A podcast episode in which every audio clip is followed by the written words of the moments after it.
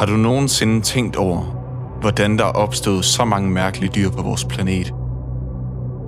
Menneskets forundring og søgen efter at forstå de mest underlige dyr har altid været stor. Dette er en podcast om mærkværdige dyr og deres twist på tilværelsen. Findes der udødelige dyr? Har dyr en seksualitet? Er dyr dumme? Lever der dyr på toppen af det højeste bjerg? Kan vandmand se? Hvad er det mærkeligste dyr, du kender?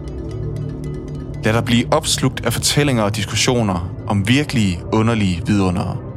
Med dine værter, Julie og Sandra.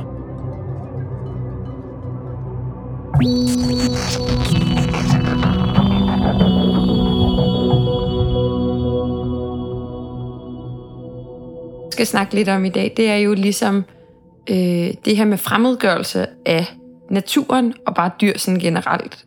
Så hvorfor tænker du, at, øh, at vi er blevet så fremmedgjort over for naturen?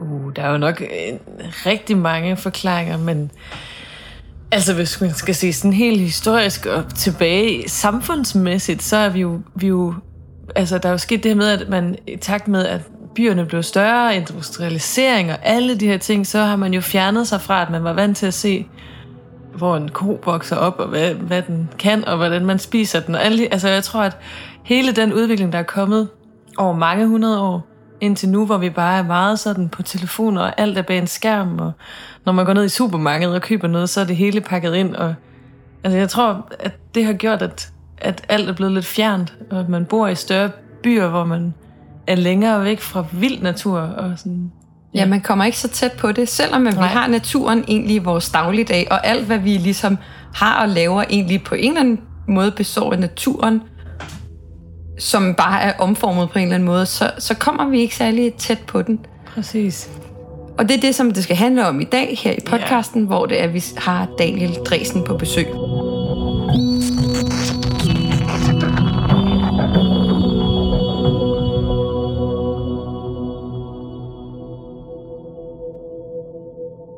Men det, som jeg tænker kunne være meget nice at snakke lidt om nu, det er måske sådan, hvad der egentlig sådan kan forbindes tilbage til naturen måske. Nu når vi, vi ligesom har skudt den lidt væk fra os, hvordan kan man ligesom få den indført igen ind i sin, sit dagligdag? Altså du tænker på, hvordan man sådan kan op, opbygge et forhold eller sådan ja. med naturen, og hvordan ja, ja. man kan få den ind i stuerne, ja. eller hvad? Ja, det er et virkelig godt spørgsmål. Altså jeg tror, der sker mange initiativer allerede, også fordi der er så meget fokus på klimaforandringer, at, at og nu også på grund af corona, så øh, har der været øh, årsag til, at man er blevet hjemme i Danmark, og det har gjort, at man måske kommer ud i skovene og ud på strandene og gå. Og på den måde tror jeg, at det er sådan, der er flere ting, der har spillet ind lige nu, som gør, at det er mere naturligt at få naturen ind. ja. øhm, men ja, jeg ved simpelthen ikke. Har du et bud på sådan... Altså man kan jo sige, at jeg, jeg synes egentlig, det er ret sjovt at tænke på, fordi at jeg er jo øh, helt vild med natur og biolog, men i de her år, hvor jeg har læst biologi, har jeg jo været endnu mere inde, end jeg nogensinde har været, fordi jeg har læst så meget. Og sådan, altså, så er jeg jo ikke kommet udenfor så meget, som jeg har haft lyst til. Så øh, for, altså, da corona kom, så har jeg været rigtig meget udenfor. Det har været mega dejligt at kunne være ude i haven og, og bare hygge sig og gå en tur i skoven og sådan noget hvor der ligesom har været fri rundt til det. Vi skal lige fortælle en sjov historie, faktisk. Ja, ja, ja, kom endelig med det. Det var nemlig i sidste uge, så havde jeg fået øh, to ender, som jeg fortalte dig, ja. af, af min venindes far, øh, som han havde skudt på, på en jagttur. Altså, jeg elsker jo, når en historie bare starter med, så havde jeg lige en veninde, hvis far havde skudt nogle ænder. men, men så havde jeg fået de her to ender, Øhm, og jeg tænkte først, sådan, dem skal jeg prøve at spise, men jeg var sådan lidt nervøs, fordi jeg har ikke uh, dissekeret øh, fugle i rigtig lang tid, eller det hedder jo vel Ja, flå. Ja. Nå ja, og flå. Ja. Eller hvad hedder det egentlig? Jeg, jeg ved ikke, når det ikke er en flår. dissektion. Jamen, det hedder, jeg tror, det hedder, at man flår. Ja. Nå, men jeg tænkte, at jeg skulle flå de her ender, fordi mig og mine forældre, vi skulle spise dem. Og jeg havde lagt dem i en pose ude i, i, den, i den kolde oktober her. Og, øh, og så havde jeg lige udsat det en dag, at jeg skulle gøre det. Øhm, og så en dag, da jeg kommer hjem, jeg har været ude at gå en tur med mig og min forældres hund, og hjem hos mine forældre på det her tidspunkt, øh, og det er deres skur, øh, af enderne de ligger i.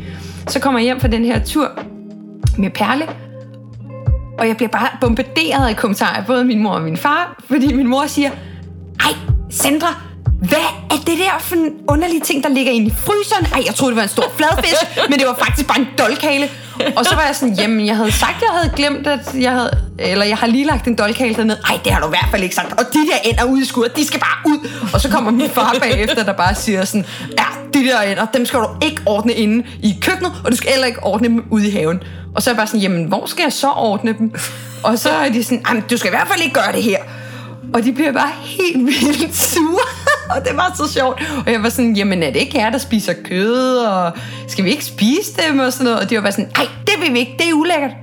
Så det er det der med, sådan, at de spiser jo masser af kød, og de synes, det er lidt sådan øh, ja. uhyggeligt nogle gange at skulle spise vegetarisk for eksempel. Så det der med at se, hvor kødet egentlig kommer fra, det er sådan lidt ulækkert. Vi er ikke vant til at se det.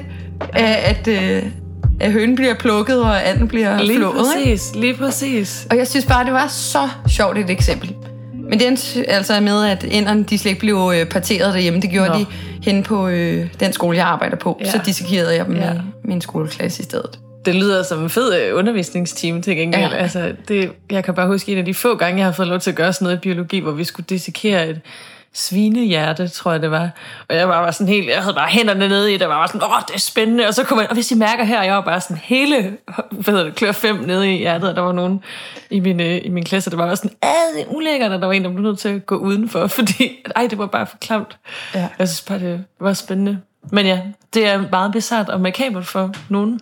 Ja, men det er jo også klart, når vi ikke har været vant til at se det. Mm. Og jeg kan huske tydeligt fra nogle af de første kurser, jeg havde på universitetet, hvor vi skulle dissekere alle forskellige slags dyregrupper, eller dyr fra forskellige øh, dyregrupper.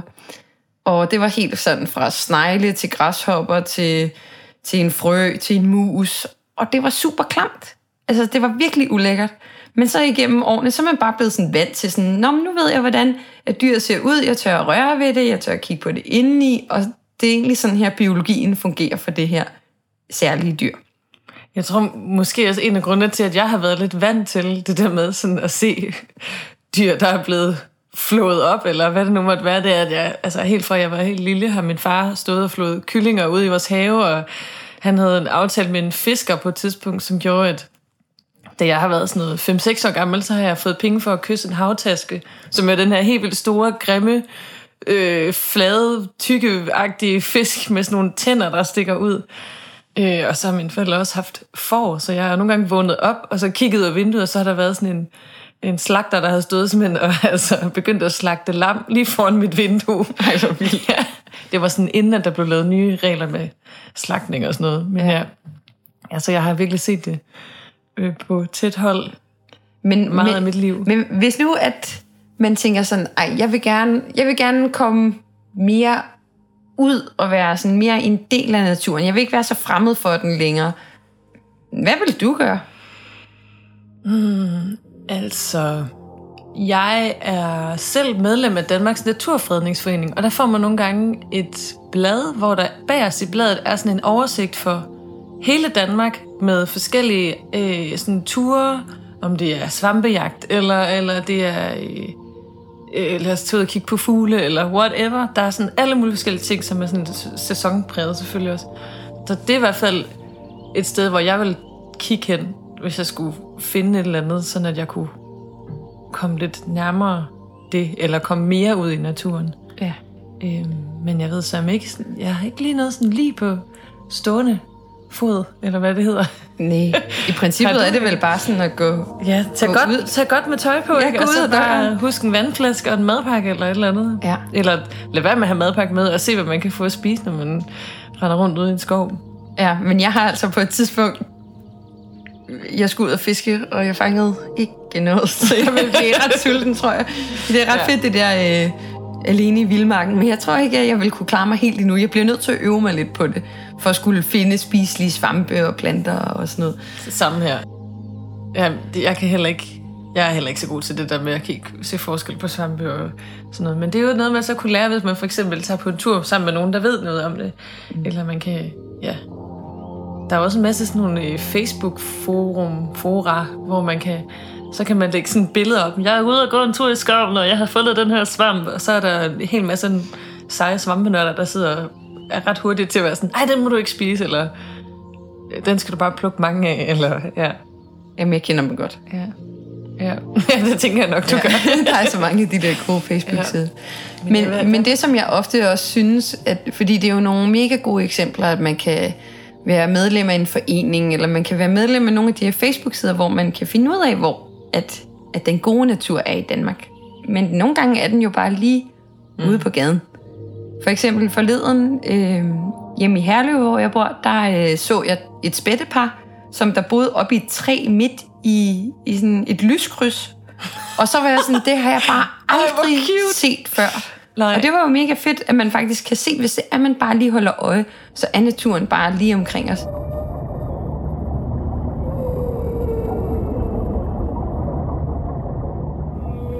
I dag der har vi Daniel Dresen på besøg, og han øh, er filosof og interesseret i, hvorfor det er, at vi mennesker vi fremmedgør de dyr og den natur, som der omgiver os. Velkommen til, Daniel. Tusind tak, Sandra. I dag der skal vi jo til udgangspunkt i din favoritbog, som hedder Barely Imagined Beings af Kasper Henderson. Og øh, vi skal altså tale om temaet i dag, som er fremmedgørelse. Yes. Så til at starte med, så kunne jeg egentlig bare godt tænke mig at høre, altså, hvad handler den her bog om? Hvorfor er det, du er blevet så fascineret af den? Mm. Bogen handler om at genfortrylle naturen, kort sagt. Og øh, Kasper Henderson, han er jo ikke biolog, men han har altid kigget meget beundrende på naturen. Og han skriver i sin introduktion, at han har læst en bog af den argentinske modernistiske forfatter, der hedder Jorge Luis Borges, som har skrevet en bog, der hedder um, Book of Imagine Beings, som altså er et øh, bestiarium, et kartotek over fantasivæsener eller fabeldyr. Og øh, det Kasper Henderson vil med at skrive The Book of Barely Imagined Beings, det er så at få os til at kigge på de dyr, der rent faktisk eksisterer i virkeligheden, men som vi knap nok er gået i gang med at tænke og erkende og undersøge og forstå. Eller rettere sagt, vi er måske begyndt at undersøge og forstå dem lidt for meget, og det kan være, at det er det, der har forårsaget, at vi er for dårlige til bare at se på dem og nyde dem og forstå dem i deres egen ret, altså som noget, der ikke skal tjene mennesker.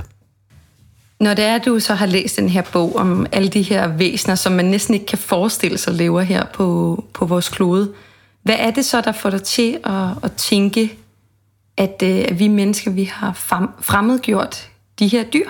Altså, hvorfor er det, vi får de her tanker, at de, at de ikke kan eksistere? Altså, det er jo ikke en, øh, en helt ny tanke, og ikke en, som jeg skal tage æren for overhovedet, men øh, der findes en britisk tænker og filosof, der hed, hed John Berger. Han lever desværre ikke længere. Han skrev et øh, meget udbredt essay i øh, 1977, der hedder Why Look at Animals, som handler om forholdet mellem mennesker og dyr, og som er en, en historie, en idehistorie om, hvordan øh, vores forhold til dyr engang var et forhold øh, karakteriseret ved ledsagerskab, at vi levede sammen med dyrene i verdens centrum. Og øh, derudfra så forandrer forholdet sig frygtelig meget. Hvis man kigger på sådan nogle øh, hulemalerier, gamle hulemalerier, så synes jeg, det er en enormt stærk tanke at tænke på, at øh, mange af malerierne rent faktisk er lavet med dyreblod. Men de forestiller os dyr, de her malerier. Ikke? Så øh, de er lavet ud af et, øh, et nødvendighed om at slå dyrene ihjel for at overleve for noget at spise, men det er samtidig en hyldest til dem, hvor dyrene er overalt omkring dem, og måske også udgør faren derude i mørket. Så de definerede menneskets verden totalt. Så har mennesket jo historisk set underlagt dyrene sine egen behov, domineret dem, skabt en kultur, øh, og det synes jeg er interessant. Altså det hulemaleri er jo et begyndelsen på, et, på en kultur, kan man sige, ikke en begyndelse på en kunsthistorie, som øh, vi bruger meget til at karakterisere øh, kultur i dag. Men øh, i takt med den teknologiske øh, fremgang, det at vi kommer dybere ind i vores egen kultur, produktionssamfundet, kapitalismen, så affortryller vi øh, naturen, fordi den bliver forstået, den bliver et rent værktøj i den teknologiske frembringelse. Så dyrene og planterne, øh, jordens råstoffer, bliver alle sammen råstoffer for at fremme den menneskelige maskinelle tilstedeværelse på jorden. Og det gør, at vi i, i sjældnere grad bare kigger på dyrene og nyder dem i deres øh, fantastisk fortryllende mangefold.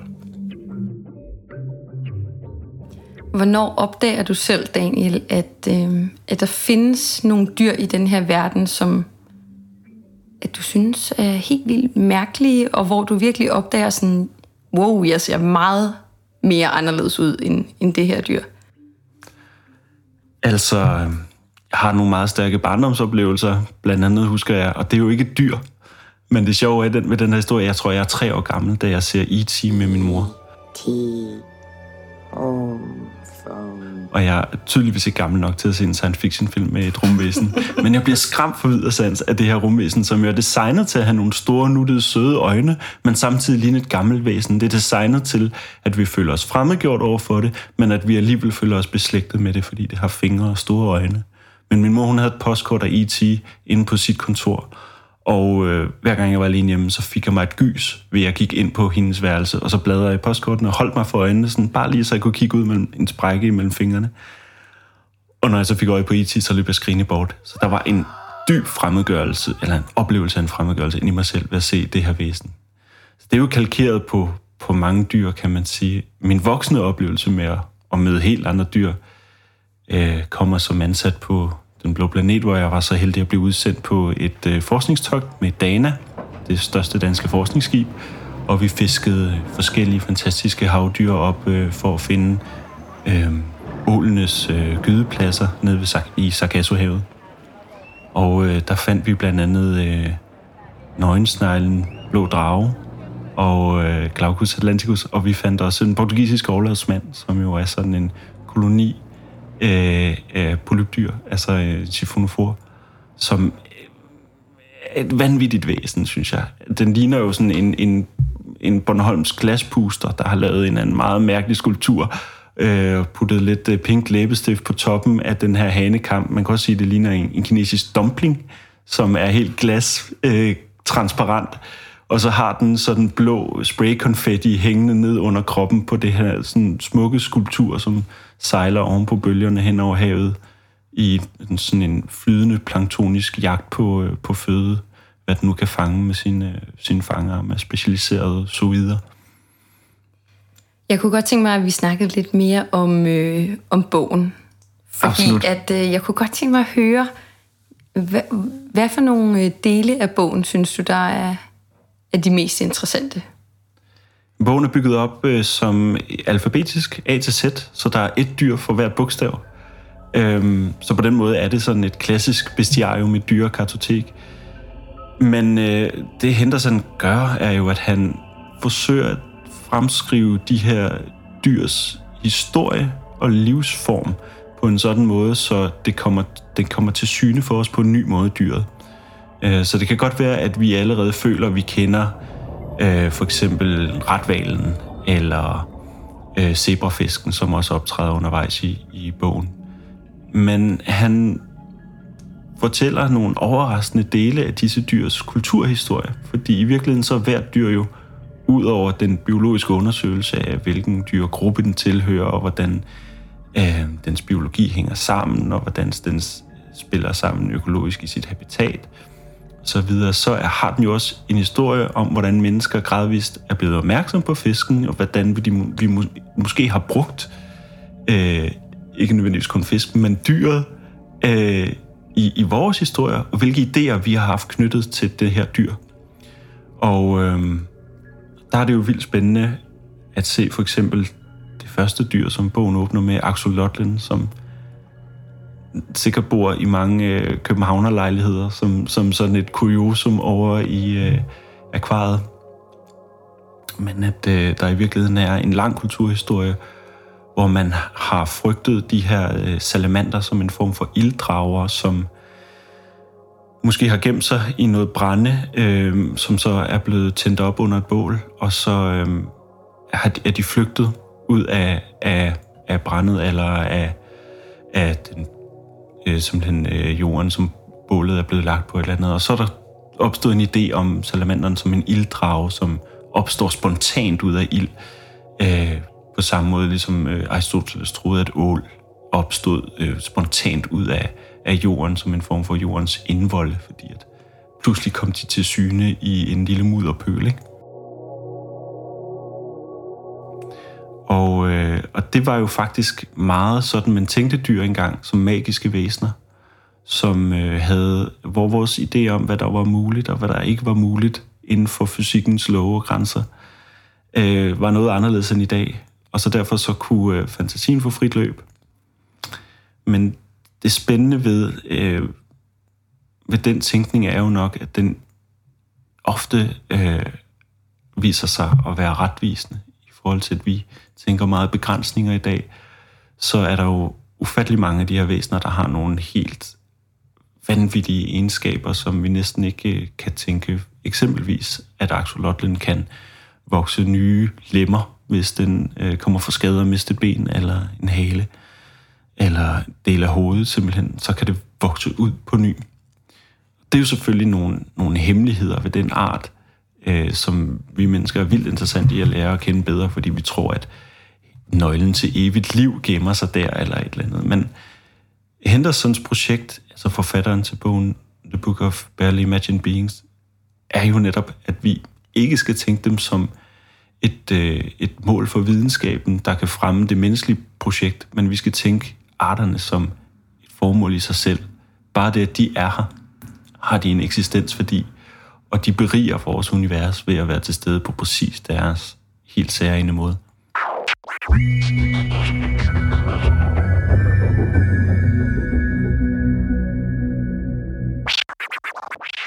skal prøve at se, om vi kan prøve at lave en top 5 over de allermest skøre dyr, vi kender. Mm. Og de skal være så forskellige for os mennesker som overhovedet muligt. Ja. Så vi har begge to forberedt lidt dyr hjemmefra, så skal vi ligesom finde ud af, hvad for nogle skal på den her liste. Ja. Så jeg kunne godt tænke mig at høre, hvad har du taget med?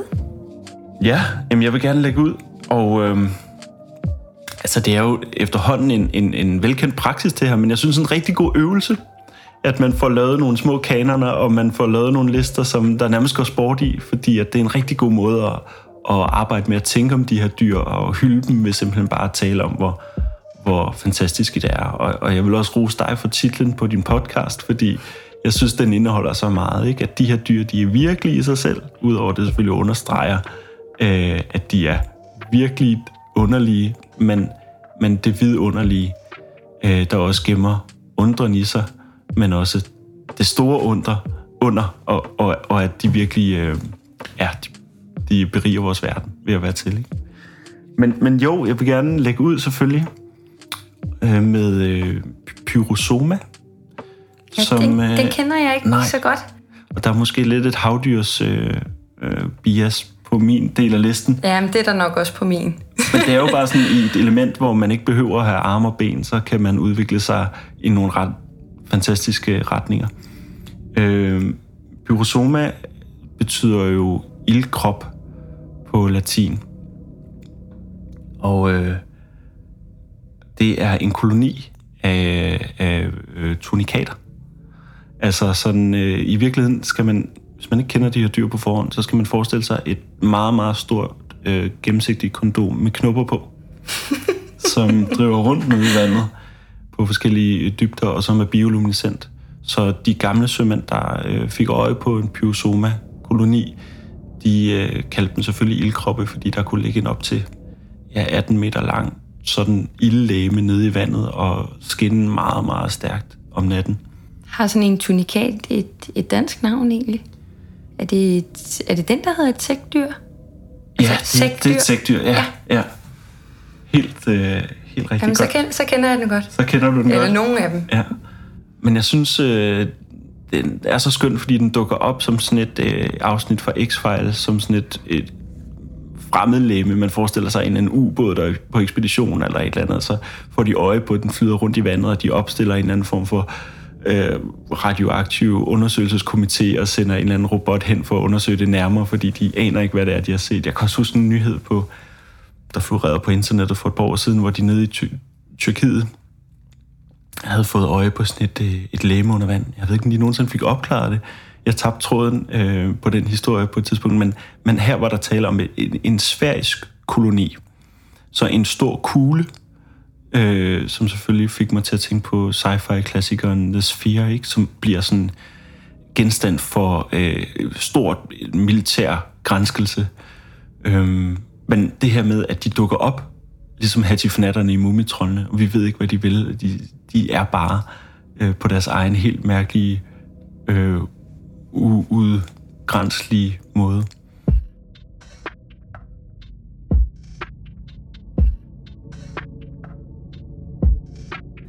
Når jeg husker ret, så øh, tror jeg måske, at de her sækdyr, at, øh, at den er sådan måske et missing link, eller sådan et, et stadie, som øh, er det første, som vi mennesker kan se, som har udviklet sig til kordaterne.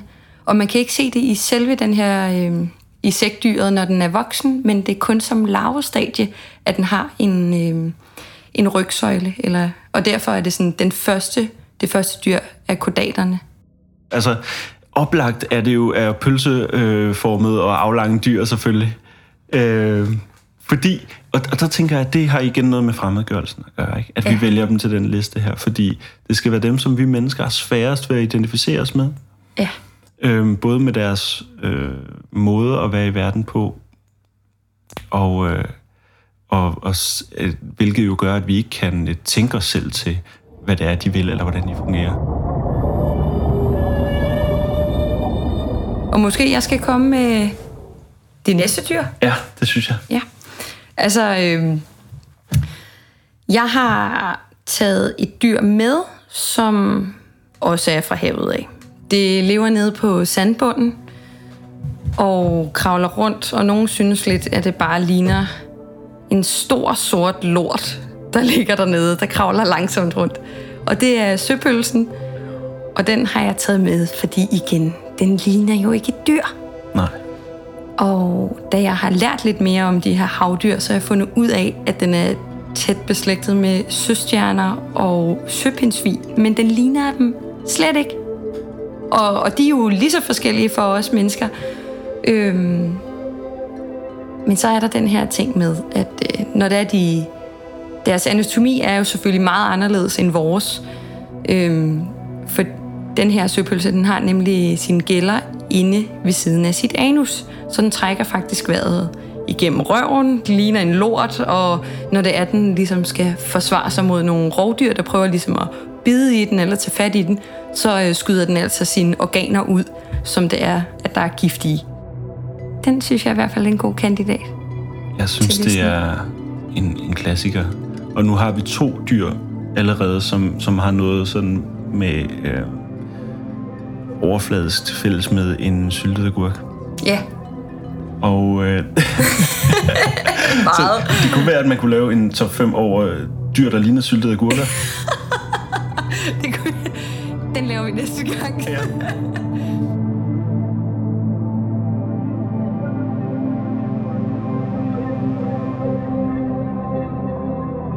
Der er nogle andre dyr, som øh, vi mennesker sådan instinktivt føler os meget fremmedgjort overfor. Det er æderkopperne. Og der er særligt en æderkop, som har haft meget skærmtid på, på internettet de sidste par år i takt med øh, sådan amerikansk militærs udsendelse i, i Mellemøsten og ørkenregioner. Og det er kamelæderkoppen Suli Fugae. No, God! Som er sådan en 15 cm lang, no! meget aflang æderkop. God, please, no! Som øh, har en lang bagkrop. No! Og nogle meget tæt siddende øjne og nogle... No! Øhm, ja, nogle klamme kindbakker og no! øh, kan løbe enormt hurtigt. No! Og øh, når der er et habitat, vi mennesker ikke fungerer, øh, forstår og ikke kender til, så forstår vi måske de dyr, der lever der endnu dårligere rent instinktivt, for vi kan simpelthen ikke, øh, øh vi kan ikke optegne begrænsningerne for, hvordan de måske har tilpasset sig det her sted. Så der findes en masse billeder af, af kraftigt forstørrede øh, kamelæderkopper, som øh, nok har fået mange amerikanske ungersving til ikke at melde sig til det amerikanske militær i tidens løb. Men øh, de er altså sådan lidt, lidt mere ulækre at se på end, øh, end øh, æderkopper, som folk, øh, der lider af, af æderkoppefobi, arachnofobi, måske no, normalt vil vil tage afstand til. Og så har de 10 ben. De er nogle værre nogle, de der æderkopper. Og jeg er medlem af en masse sådan nogle insekt- og krible dyr Ja. på Facebook. Og så når man sidder der og scroller, og lige pludselig starter en video op sådan helt automatisk, så ligner det jo nærmest, at den der æderkop hopper sådan ind i ens mobil. Det er sindssygt klamt. Det er sket så mange gange for mig. Jeg har fået sådan et chok af de der æderkopper. Fordi det er jo mærkeligt, at det sådan, at vi bare for, forbinder dem med at være ulækre og meget anderledes end os. Jeg tror, det er deres bevægelsesmønstre. Ha' mange ben, have mange øjne. Øhm, Og lidt, at de måske er uforudsigelige, hvor de vil hen. det tror jeg er en stor del af det. Øh, Jeg, jeg læste om en mand, der var bange for møl for nylig, og det var netop den der sådan, uforudsigelighed i bevægelsesmønstret, som, øh, som gjorde, at han var sådan, følte lede ved dem, eller øh, afsky. Øh, det virker både dumt og, og farligt øh, at være omkring sådan nogle dyr, som lige pludselig løber imod en og op på en, i stedet for den anden vej. Og med os mennesker, der kan man jo ligesom forudsige, hvilken retning vil vi gå, fordi vi kan kigge efter vores hoved, som det er, der ligesom viser, hvor er det, vi vil hen. Mm. Men æderkoppen, som har så mange øjne, der er måske så lidt mere spredt på hovedet selvfølgelig, men også at den kan bruge sin øh, sansehår på benene til ligesom at fornemme, hvor at der, der sker ting. Det kan jo bare gøre, at den kan dreje 180 grader rundt, og så løbe den anden vej. Ja, så på den måde er dens adfærd betinget af den sanseverden, ikke? Jo. Og det er også noget, vi har meget svært ved at tænke. En, en sanseverden, der er skruet sammen på en anden måde, end os, der kigger fremad og dufter ting og føler ting. Øhm, og hører ting i sådan i den rimelig afstemt harmoni, føler vi selv i hvert fald. Jeg har også et dyr med, som kommer fra den samme gruppe som æderkopperne. Ja. Og det er gruppen, som hedder Chelicerater. Det er altså en dyregruppe, ligesom, øh, lidt ligesom øh, reptiler, fugle eller pattedyr. Den hedder bare Chelicerater. Mm. Og det betyder egentlig, at øh, det er dyr, som der har nogle små øh, kilag, også kaldt klosakse, ude på det forreste par ben. Men hos det her dyr, der er det lidt blandet, om den har de her kilag eller ej. Det dyr, jeg vil fortælle jer om, det hedder en havæderkop. Det ligner egentlig bare en masse grene, som stikker ud fra hinanden, som har centrum det samme sted. Havæderkoppen har nemlig ikke noget sådan synligt hoved eller nogen stor krop, og derfor så, øh, så ligner det altså ikke en rigtig æderkop. Man kunne godt sige, at det lignede et stankelben med lidt tykkere ben, end hvad de plejer. Ugh. Og inde i midten af kroppen, så har den nærmest ikke nogen organer. Man ved næsten ingenting om de her dyr overhovedet. Nej. Noget af det eneste, man ved, det er, at hannerne, de har deres sæd ude i benene. Og det er det, man ved. Mm. Altså, jeg, jeg kan næsten ikke huske noget om dem, fordi at pensumlisten var meget kort, hvad havæderkopper angik. Så den synes jeg også kunne være en kandidat. Og det er utroligt, ikke? Altså, kan man læse øh, pensumlisten er kort, siger du, og ja. så tænker man, det er nok et kedeligt dyr. Der er ikke så meget at skrive om den, men det kan bare betyde, at vi ikke ved noget om den endnu, eller ikke har udfoldet den, det dyrs verden endnu. Ja. Øh, ikke har kigget længe nok på den, simpelthen. Det er altså et skørt dyr. Til listen i hvert fald. Virkeligheden overgår altså fantasien.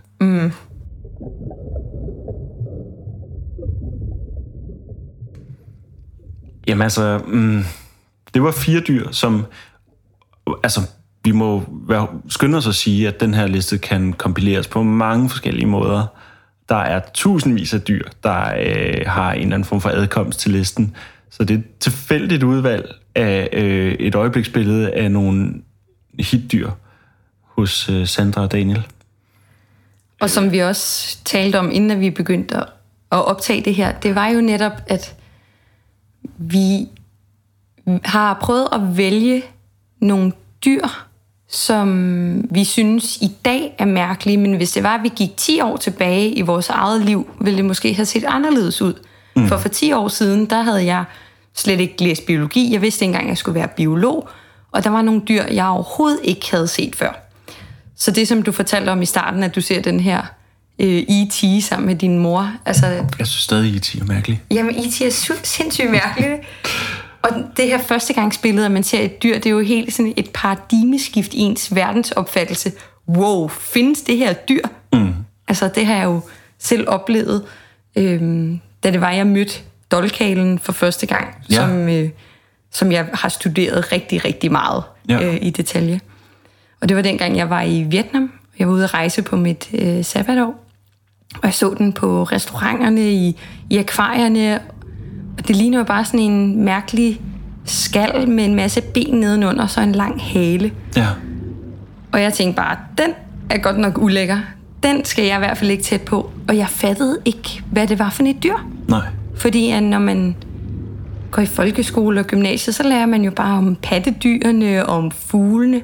Men hvorfor er det egentlig ikke, at vi lærer om de her meget anderledes dyr? Jeg tror, der er flere oplagte forklaringer på det.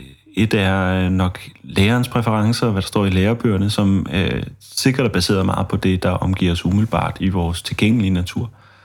Og der er sådan nogle øh, oversette havdyr, som måske dukker op meget øh, sæsonbetonet eller meget regionalt.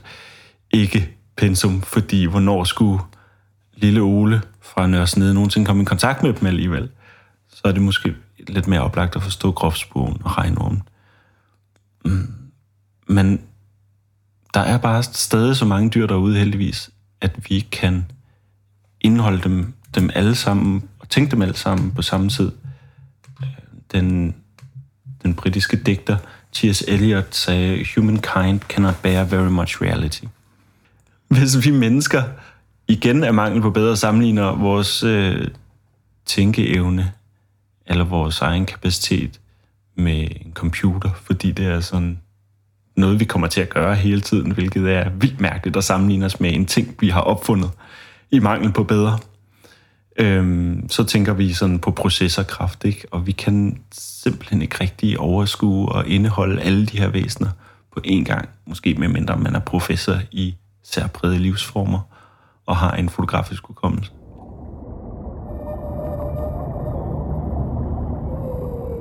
Jeg synes, vi lige skal prøve at gå videre til det næste dyr, for jeg har faktisk et ret underligt dyr med.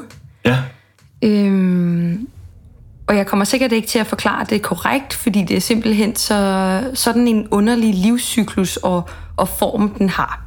Men dyret, det hedder en ringbæger, Ja. og det er øh, Peter Funk og, øh, og Reinhard Møbjerg, som der har fundet den her art. Og det er to af mine rigtig gode vejledere Ja. og venner, øh, som der har fundet den. Og det var simpelthen, fordi de ville prøve at studere munddelene på en hummer. Så det her dyr, det bor et specifikt sted. Den lever ikke andre steder i hele verden end på munddelene af hummeren. okay. Dyret det er mikroskopisk, øhm, så man kan altså ikke se det med det blotte øje. Og det, forest, altså det ligner lidt sådan en lidt slatten ballon med nogle små øh, pong-pong-hænder. Mm. Og, øh, og der er selvfølgelig... Altså jeg ved ikke engang, hvordan den spiser, men jeg går ud fra, at det er nogle af de her pong-pong-hænder, der ligesom kan samle noget, noget føde, og så spiser den det så. Mm. Det, øh, det kaldes moderdyret. Og inde i moderdyret, der ligger der så yderligere dyr, som egentlig bare ligner nogle små æg, men det er altså dyr. Og, øh, og de kan selvfølgelig ligge de her, eller føde de her dyr ud. Jeg ved ikke, hvordan det, det foregår, men de kan komme ud, og så sætter de sig så på de her munddele. Og så tænker mm. jeg, hvorfor er det egentlig, at de har sat sig lige der? Mm. Og det er jo selvfølgelig fordi, at der er kæmpe adgang til masser af føde, når det er, at hummeren den skal have noget at spise. Så de sidder altså der og filtrerer vandet. Men så er der den her sjove ting, fordi at øh, krabstyr, de skifter alle sammen deres skelet. Og det er altså den ydre skal, den der er helt hård, når det er, man rører på en krabbe. Og Ja. det gør de sådan en gang årligt, eller det er lidt forskelligt øh, for forskellige arter. Men de her hummer, de skal jo skifte deres skelet, og det er det eneste tidspunkt af ringbæren her, at den har en svømmende form. Fordi ellers så sidder den stille hele sit liv. Ja. Så øh, der kommer altså en han og parer hunddyret, og han parer både moderdyret, men også de små æggelignende dyr, der ligger inde i moren, og så på et tidspunkt så udvikler der så, eller bliver der født, jeg ved ikke engang om det bliver et æg, og så en larve, men det her lille nye dyr, den kan altså svømme. Og den svømmer så øh, rundt i vandet rundt om, øh, om øh, hummeren, indtil det er, at den har lavet sit skjoldskifte og er færdig, og så sætter sig igen på munddelene og bliver til sådan et moderdyr endnu en gang. Mm. Man bliver simpelthen nødt til at google det. Altså, livscyklusen er for underligt. Øh, Det er en blind passager, som bliver nødt til at springe ud af bussen den gang om året, hvor bussen skal have ny maling på, eller? Ja, lige præcis. Ja. Og det, der er så særligt ved det her dyr, det da, den- da det bliver opdaget, det er, at man ikke kender øh, til, hvor den egentlig hører til i øh, det store stamtræ af alle de store dyregrupper. Okay. Og det er stadigvæk et mysterie, hvor den egentlig helt hører til. Mm. Øhm, det er simpelthen et, et fantastisk dyr, synes jeg.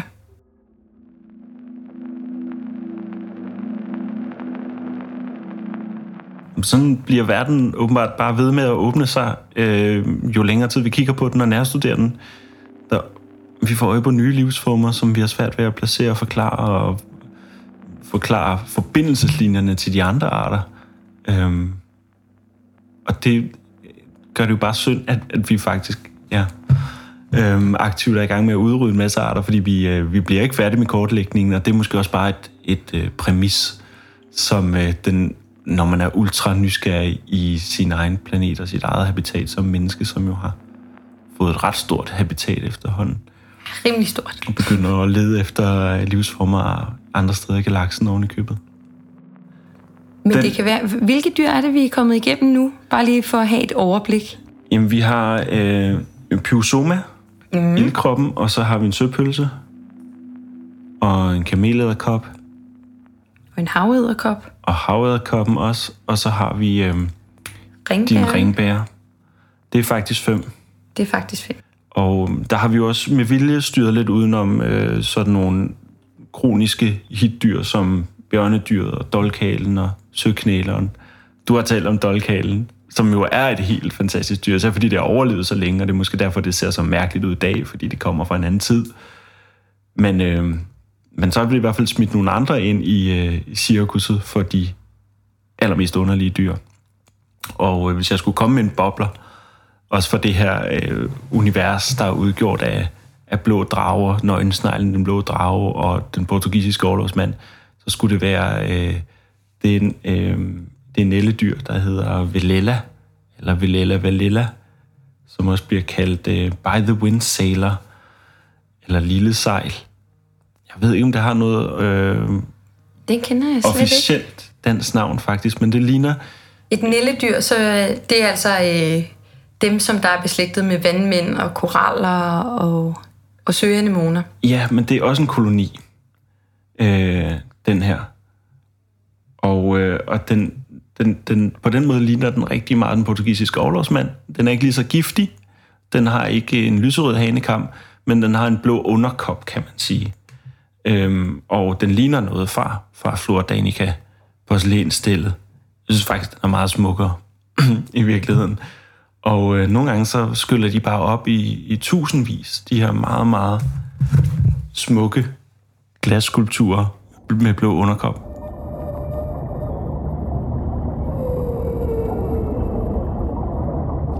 Men endnu et bevis på, at, at hvis alle verdens science fiction tegnere havde kongres og fik fri adgang til alle deres yndlingsstimuli, så vil de ikke altid komme op med nogle lige så spændende dyr, som dem, der rent faktisk allerede eksisterer, og som vi dårligt nok er gået i gang med at kigge på og tænke omkring og nyde i, i deres blotte tilstedeværelse, sådan som Kasper Henderson gerne vil have os til det.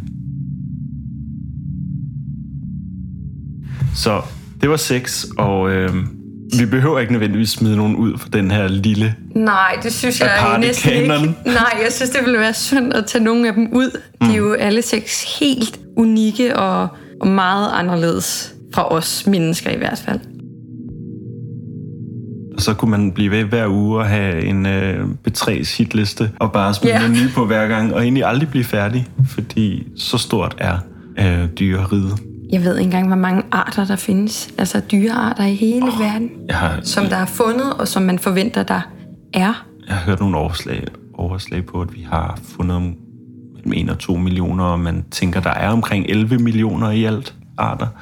Men at rigtig mange af de arter er biller. Ja, det er en stor gruppe. Ja.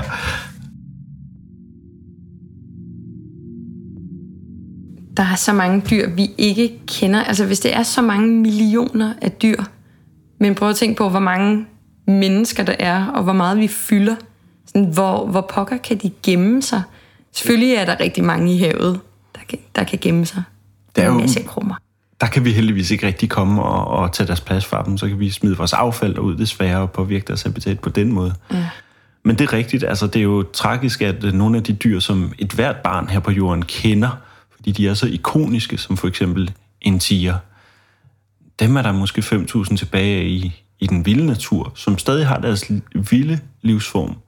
Det er jo aktuelt at tale om det på den måde, øhm, især i forlængelse af Netflix-serien Tiger King, at der findes flere tiger øhm, i menneskelig øh, besiddelse, som er domesticeret, og som er blevet fjernet fra deres vilde natur, som ikke nødvendigvis kan slippes ud i deres vilde natur og fungere igen. Habitatet er formindsket i kritisk grad øh, op i, i det nordlige Indien, så der vil nok ikke være plads til dem selv, hvis de blev sluppet ud der, og de vil nok have glemt, hvordan de overlever på naturens præmisser. Men øh, vi kender alle sammen tigeren, og alligevel er der så ufatteligt små få øh, tilbage af dem. En meget skrøbelig art. Det er jo et godt billede på, hvordan de dyr, der engang var overalt omkring os, som definerede vores verden fuldstændig. Vores fysiske verden, og derigennem også vores verdensbillede, den måde, vi så verden på. Nu siger jeg os, og det er nogle gange lidt sådan øh, en tilsnigelse at, at lave et fællesskab af mig og så hulemændene for, for 40.000 år siden måske. Men, øh, men det er værd at tænke over, hvordan menneskets tilstedeværelse på jorden har ændret sig i kraft af vores egen virksomhed på jorden. Hvordan vi har opfundet en, og, og udviklet den menneskelige øh, tilstedeværelse, den menneskelige livsform med teknologi i sådan en grad, at vi næsten kun kan få øje på vores egen kultur i dag. Øhm, nu var det for fristende at have en Netflix-serie, der handlede om dyr, som blev så populær. Men ellers så handler de, langt de fleste øh, af serierne, og dermed vores kultur, jo om andre mennesker. Vi er dybest set mest interesseret i os selv, utroligt nok. Om det så er øh, nogle aparte amerikanere, der har begået et eller andet kvinderovmor, som vi kan se om, eller om det er nogen, der har lavet en stor Roskilde Festival på en sydhavsø, der er gået galt. Det synes vi også er en spændende form for mennesker. Lige nu er det 25 grader i København, og der er en rigtig øh, mange forskellige danskere og københavnere derude. Der er nogle strandøver oppe i Nordhavnen, og der er helt sikkert nogle tilbudsjæger på gågaden, og, og dem er vi sådan i det daglige mere interesseret i, øh, end vi er i alle de andre væsener. Det er jo lidt øh, mærkeligt, men også forståeligt, fordi vi har udgrænset dem fra vores verdensbillede. Så selv hvis man, som du og jeg, godt kunne tænke sig, at vi alle sammen beskæftigede os mere med dyr, og der var mere mulighed for at studere dem, og simpelthen bruge vores levende tid sammen med de her væsener, så øh, kan man ikke klandre den, den almindelige minimand for det. Fordi hvor skulle de komme i kontakt med det henne, når vi nu har oprettet så mange barriere mellem os og deres verden, og i øvrigt øh, forringet deres antal i så hæftig grad. Og det er egentlig det, som, som John Bergers øh, fantastiske essay, Why Look at Animals, fra 77 meget handler om. Hvordan vi startede med at dele verden med dyrene, og hvordan vi langsomt har indsat alle de her øh, buffer mellem os og dyrene, der gør, at vi ikke længere er i kontakt med dem, der gør, at de ikke længere definerer vores verden. En gang var vi de frygtsomme, som var øh, genstand for dyrenes blik i natten, hvor vi følte os sårbare. Nu er dyrene de frygtsomme, som vi putter i vores zoologiske haver, så vi kan kigge på dem. Så det er ikke tilfældigt, at han bruger look i titlen på det her essay, fordi det handler meget om blikstrålens omvending, at det engang var dyrene, der så på os, og vi følte os betragtet. Nu er det altså os, der betragter alle andre livsformer dominerende.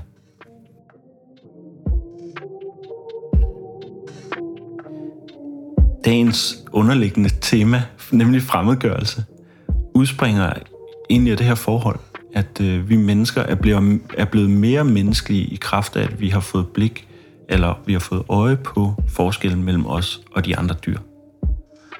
Fordi en gang opfattede vi os nok meget beslægtet med de andre væsener, fordi vi indgik i et økosystem, hvor vi bare var endnu en dyreart, der forsøgte at overleve.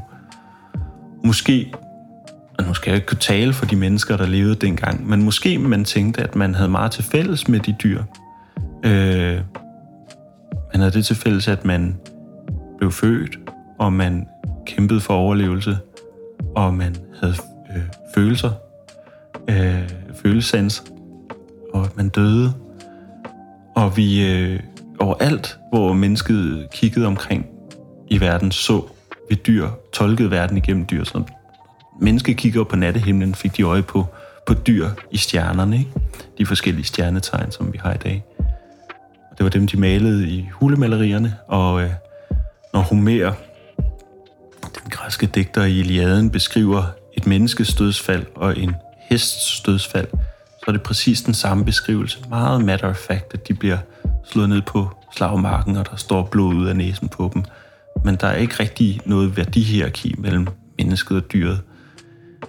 Det havde Homer nu nok alligevel, men dengang så forstod man også meget mennesker igennem dyrene. Altså, vi havde den, den modige løve, og den stærke okse, eller den stærke bjørn, og den tålmodige elefant, og den snu rev, den hurtige hare, og så videre.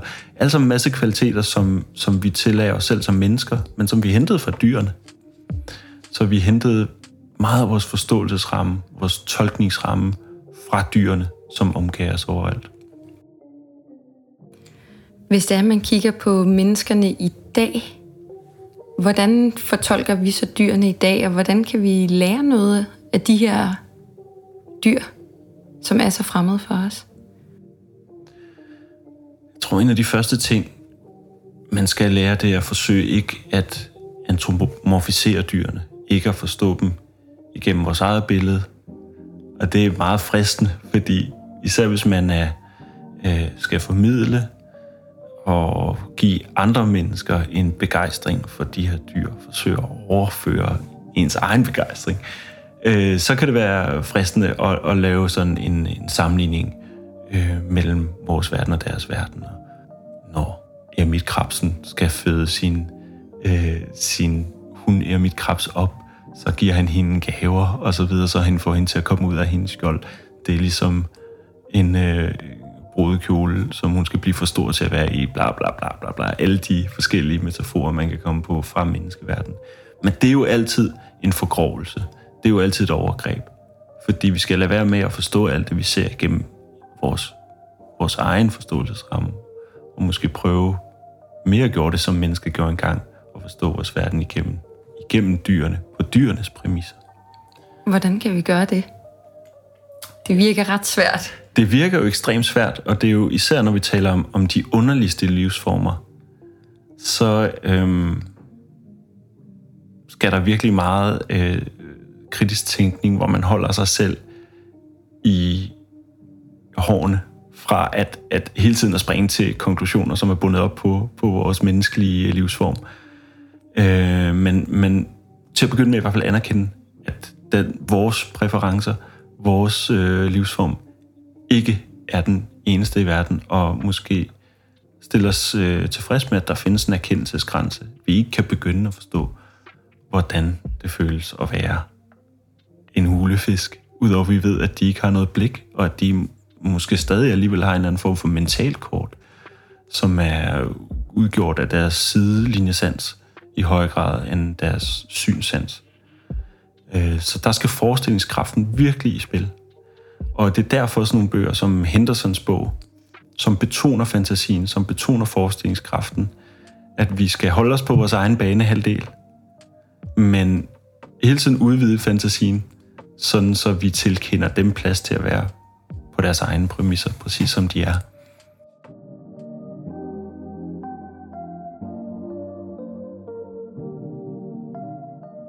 Altså, er der en eller anden måde, at, at vi kan, at vi rent faktisk kan få et tilhørsforhold til de her dyr, som der er så langt væk fra os? Hvordan tror du, at vi kan sådan komme tættere på dem. På de her helt ekstreme. Ved at hylde forskellen.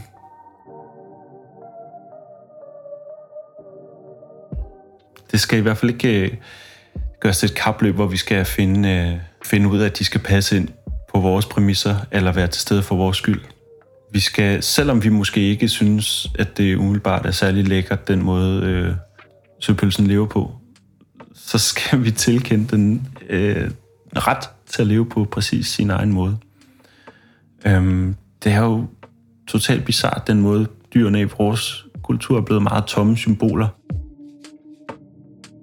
Jeg kan godt lide at huske på teddybjørnens opståen som, som koncept.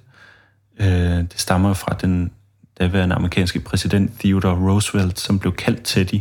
Han var, på en, han var en rigtig mandemand og en rigtig naturmand ud fra datidens mandeidealer, så han var på en storvildsjagt, hvor hans øh, jagtensemble havde gennet en, øh, jeg tror det var en, en sortbjørn op i en øh, krog, og havde banket på den, og hundene holdt den, øh, holdt den i ave, og så øh, overbragte de ligesom den her øh, halv ihjel bjørn til præsidenten og sagde, nu får du lov til at skyde den her præsident. Og øh, præsidenten, som også var en naturelsker ud for datidens standarder, han synes det var uværdigt, hvis han skulle skyde den, så han lod nogle andre tage livet af den. Men det fik en satiretegner til at tegne den her scene, øh, og kalde den Teddys bær. Og det var en historie om, at han ligesom benådede den, ikke at det øh, tilkom bjørnen på nogen som helst måde, for den døde alligevel. Og det vandrede sig over i populærkulturen, hvor der var en legetøjsfabrikant, øh, der begyndte at lave den første bjørn som en, en øh, tøjdyr, som vi forstår det i dag, ikke en teddybær. Og det er egentlig også et rigtig godt billede på det tidspunkt, hvor dyrene ikke længere er til fare for os, og vi forsøger at indrette os i deres verden, men at vi indretter dem i vores verden uden at have nogen som helst respekt eller blik for deres måde at være på. Vi bruger dem, som vi vil, som råstof eller kulturdyr, som kæledyr eller produktionsdyr.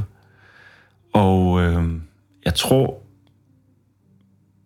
det at se dem, og det at komme i kontakt med dem på en, øh, en grundlæggende filosofisk, etisk, mere korrekt måde, det er, at, øh, at vi ikke bruger dem, at vi ikke bruger dyrene til vores, til vores egen formål og tjenester, men vi giver dem plads, og vi giver dem lov at være, ligesom vi ønsker selv at have lov at være.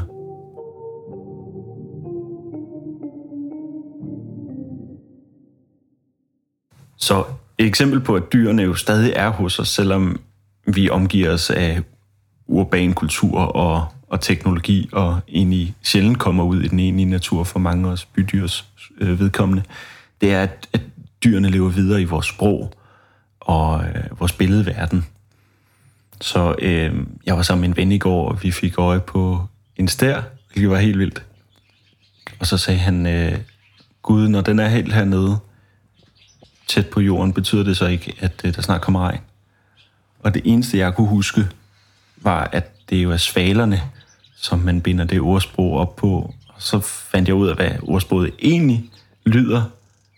Øh, den gamle ramse lyder, når svalen sine vinger mod jorden daske, vil man snart høre regnen plaske. Og, øh, og det synes jeg bare var sjovt, at der rent faktisk var sådan en vending, hvor vi forstår verden igennem dyr som tegn i landskabet.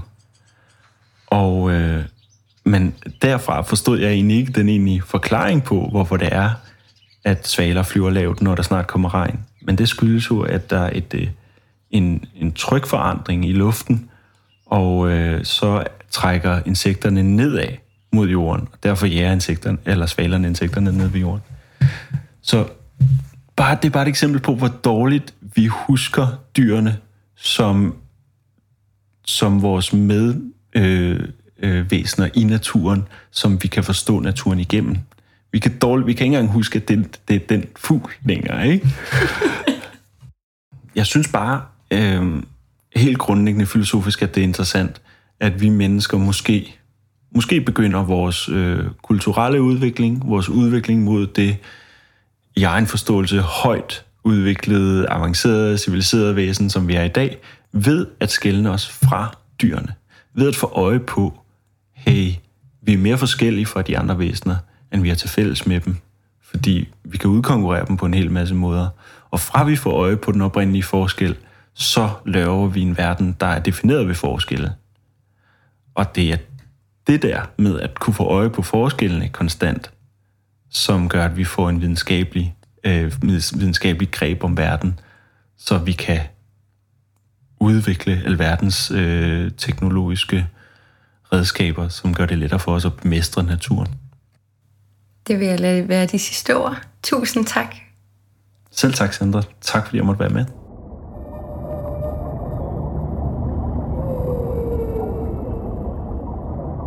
Det, som Daniel han snakker meget om, det er jo netop, at, at vi ikke kan identificere os med dyr, der ser sindssygt underlige ud i forhold til os selv. Mm. Har du nogensinde set et dyr, hvor at du tænkt, hvad fanden er det? Og altså, den er virkelig klam og ulækker. Den, den er overhovedet ikke tæt på mig, eller... Altså, nu har jeg jo hørt lidt af det der, den snak, du og Daniel havde. Ja. Og der i, både sådan noget med det der søpølse, og jeg prøvede lidt at google det, sådan en kamelederkop. Oh. Ja, den er oh, ulækker. Det er så... Ej, men det er også fordi, jeg er ikke sådan mega god til æderkopper. Jeg er heller ikke helt sådan angst over for dem, men uh, der var ulækker. og der tænkte jeg virkelig sådan, wow, det ligner i hvert fald ikke et menneske. Men altså, jeg tror, at noget, noget af det, hvor jeg virkelig tænker, at, at det minder overhovedet ikke om os, det er også bare sådan noget som vandmænd. Altså, fordi det er bare sådan klat gelé, og det er jo meget mere end det, det ved jeg godt, ikke? Men, men, men sådan umiddelbart, når man lige ser det i vandoverfladen eller et eller andet, så er det jo bare virkelig sådan noget underligt blødt noget og man kan ikke engang se, om den har øjne, eller om hvad den har, men jeg tror virkelig, der, det er mange ting, eller mange, ikke ting, men mange dyr, der lever i vand, som jeg tror, man har sværere ved, fordi man jo heller ikke ser dem lige så meget, som man ser dyr på land. Mm. Også bare ja, i dokumentarer og i børnebøger og whatever. På en måde så synes jeg, at det er et ret spændende emne, det her med, at vi har fremmedgjort os for naturen, men jeg synes, det som der måske skal være pointen med det hele, som også er pointen med hele vores podcast, det er jo netop, at man skal ligesom acceptere og elske de, altså diversiteten i det, som vi ser. At vi ser så mange forskellige former, og vi kan få inspiration til det til at lave teknologi, og vi kan bruge det til kunst, eller, eller hvad man nu har lyst til, eller bare høre en random historie om et eller andet åndssvagt dyr, der ser helt vildt freaky ud. Og det er det, jeg synes, der er så fedt ved at kigge på de her dyr. Fordi det er jo netop spændende, især, altså marinbiologen siger, især dem i havet, fordi vi kender dem ikke så godt, vi ser dem ikke så tit. Men altså, man kan jo også finde en masse på, på land. Og ja, og ja, der er der sikkert lige så mange i virkeligheden, som også måske også bitte små insekter, og hvad ved jeg, orme og... Det kan være, at vi lige skal finde, fordi at jeg har, set, jeg er medlem af sådan noget, en entomologisk øh, gruppe inde på Facebook, og det er ligesom sådan, øh, det handler om alle mulige insekter, in, insekter, insekter og øh, krible Og der er sådan nogle sindssygt flotte biller, som, altså forestil dig, at den er sådan helt, den er helt grøn, den her bille på sit skjold, men det er sådan helt, som om den er glaseret, og det er som om, at det sådan er guld blandet med, med grøn. Og det ser så flot ud. Det lyder sindssygt flot. Nu kan jeg selvfølgelig ikke huske, hvad den hedder. Det kan være, at vi skal prøve at finde den. Grøn skinne bille i DK. Ja, der Nå, var den. den. Ja, ja. Jeg kan ikke engang huske, hvad den hedder. Ej, den er så Grøn guldbasse. Ej, det er også et virkelig godt navn. Okay, vi fandt frem til, at det var den grønne guldbasse. Ej, den er bare så flot. Og det er en, som der bor i Danmark simpelthen, og den er simpelthen så smuk. Den er godt nok virkelig flot. Altså, det ligner sådan en rigtig discobille. altså virkelig, det ligner sådan en, der sådan har taget sådan en eller anden øh, virkelig flot jakke på sådan en lørdag aften, eller en kjole, eller hvad den er, altså, så var jeg klar til at give den gas på blomsterne, eller hvad, hvor den nu kravler hen. ja, ej, den er virkelig flot. Kan vi ses på disco-blomsten? ja, venlig hilsen guldbassen. Ja.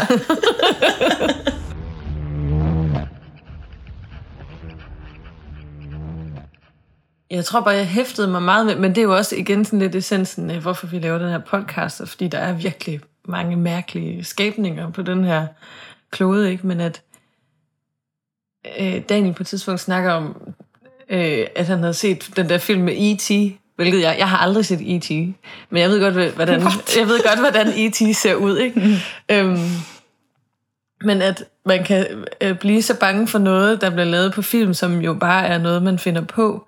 Og så nogle gange, når man ser et eller andet dokumentarprogram, eller der er nogen, der sender et link, eller man får forvildet sig ind på en eller anden YouTube-videoside, og så ser man bare nogle ting, som er i virkeligheden, men som er endnu vildere, eller endnu mere mærkelige, øh, har et endnu underligere livssystem, eller sådan en, end man har set nogensinde på film. Og man tænker hele tiden, ej, det må være nogen, der finder på noget, det må være vildere, men virkeligheden overgår bare Ja.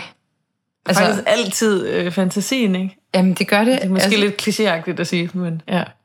Men det gør det. Altså, Ja. mange film, de bliver jo også inspireret af naturen og, og alle de her mærkelige dyr. Og der er et eksempel, jeg lige tænker på, og det er en dag et, også et rigtigt dyr.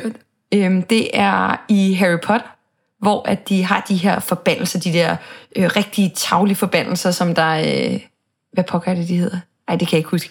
Øhm, sådan noget ubærlige besværgelser, hvor at ham her, Skrækøj Dunder, han tager sådan en ulækkert æderkoppelignende dyr op af sådan en krukke, og så øh, gør han den lidt større, så man bedre kan se den, og så forhekser han den med den der Doloroso-forbandelse, hvor det er, at de sådan, virkelig sådan forpiner den, og den bare ikke har det godt. Og da jeg så den der film, dengang, da jeg var lille, eller da jeg var yngre, jeg synes bare, den var så ulækker, den der, og jeg troede ikke, det var noget, der eksisterer. Men for et par år tilbage, så skulle jeg på et feltkursus i Tanzania, øh, og skulle ud i regnskoven. Og der finder vi den der edderkop, og den hedder Whipped Spider øh, på engelsk, og jeg kan faktisk ikke huske, hvad den hedder på dansk. nej, nej. Og jeg blev sådan helt forarvet, da jeg fandt ud af, at den fandtes i virkeligheden. Jeg synes, det var så ulækkert og mærkeligt, og jeg, den, den kunne jeg bare ikke lide. Men jeg fandt ud af, at det var en meget sådan... Altså, det er fak- rent faktisk ikke en, en edderkop. Øhm, den hører til en anden øh, gruppe af, af dyr, som jeg ikke kan huske, hvad er for en. Men den var bare sindssygt klammer. Og meget anderledes. Men den, den var faktisk ikke så, så aggressiv eller noget, fordi jeg troede, den var meget aggressiv med sådan nogle ekstra lange arme, med sådan nogle små klør ude på de forreste ben og sådan. Men den gjorde ikke noget. Det var da meget heldigt, at den ikke, den ikke var sådan aggressiv type, men Ja. oh, det, er bare, det er næsten også kan være rigtig ekstra uhyggeligt, hvis man har set noget i en film, hvor man tænker, ej, det findes ikke i virkeligheden, mm. og så finder man ud af, at, at det, man troede var fantasi, er virkelig. Ej, Ja, det var uha. uhyggeligt. Har du egentlig hørt om My Octopus Teacher? Men lad os lige hurtigt snakke om den der Octopus Teacher, for den er den var virkelig så god. god. Den handler jo om en naturfotograf, som har fotograferet og filmet rigtig mange dokumentarer til alle mulige store ja, Ja. brands, tror jeg. Øh, og han bliver ligesom træt af sit arbejde efter mange år, så han vælger bare lige at slappe af. Og han bor i Sydafrika, mener jeg. Yes. Og han det bor lige ud til kysten, ved sådan nogle store kælpskove. Altså allerede der, når man begynder at se den, så er man næsten bare solgt til sådan, den udsigt og de billeder, der er fra introduktionen til det. ser helt fantastisk ud. Ja. fantastisk ud. Men så tager han øh, ud, og han er fridykker, så han tager ud for øh, at svømme, og så møder han en blæksprutte. Og den blæksprutte, den kommer han faktisk at besøge hver dag i næsten et år, tror jeg. Yes. Og ligesom at følge med i dens liv, og i starten skal den jo lige lære ham at kende, men senere så lader han acceptere blæksprutten bare, at han er til stede, øh, og han filmer den, og, og så lærer han en hel masse ting om sig selv ved at kigge på forskelligheden fra dens verden til, til ham selv. Ja, man kan sige, at det bliver nærmest sådan en slags kæledyr for ham, slash ven i en eller anden forstand. Øh, ja.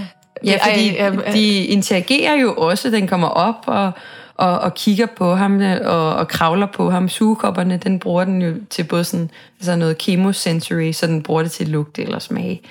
Øh, og kigger på ham.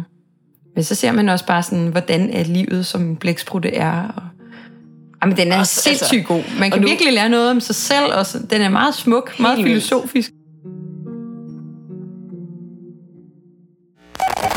Dagens dumme dyre joke. Så har vi dagens dårlige dyre gåde. Den kommer her. Jeg er meget spændt på Ja, det. Du den- griner allerede.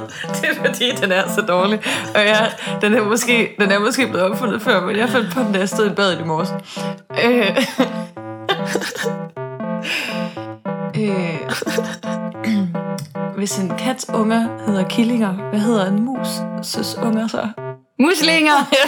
Cute! Lidt dårligt. Lidt dårligt. Ja. Men vi skulle jo have dagens dårlige dyre ja, den var der. joke. Ja. Tak for det, Julie. Ja, det var fandme så lidt. Og derudover vil vi bare sige tak for i dag, og håber, at I lytter med næste gang. Ja. Vi vil gerne sige tak til Johan, som er vores lydmand, der står for al lydteknikken og musik her på podcasten. Ja, og på genhør. På genhør.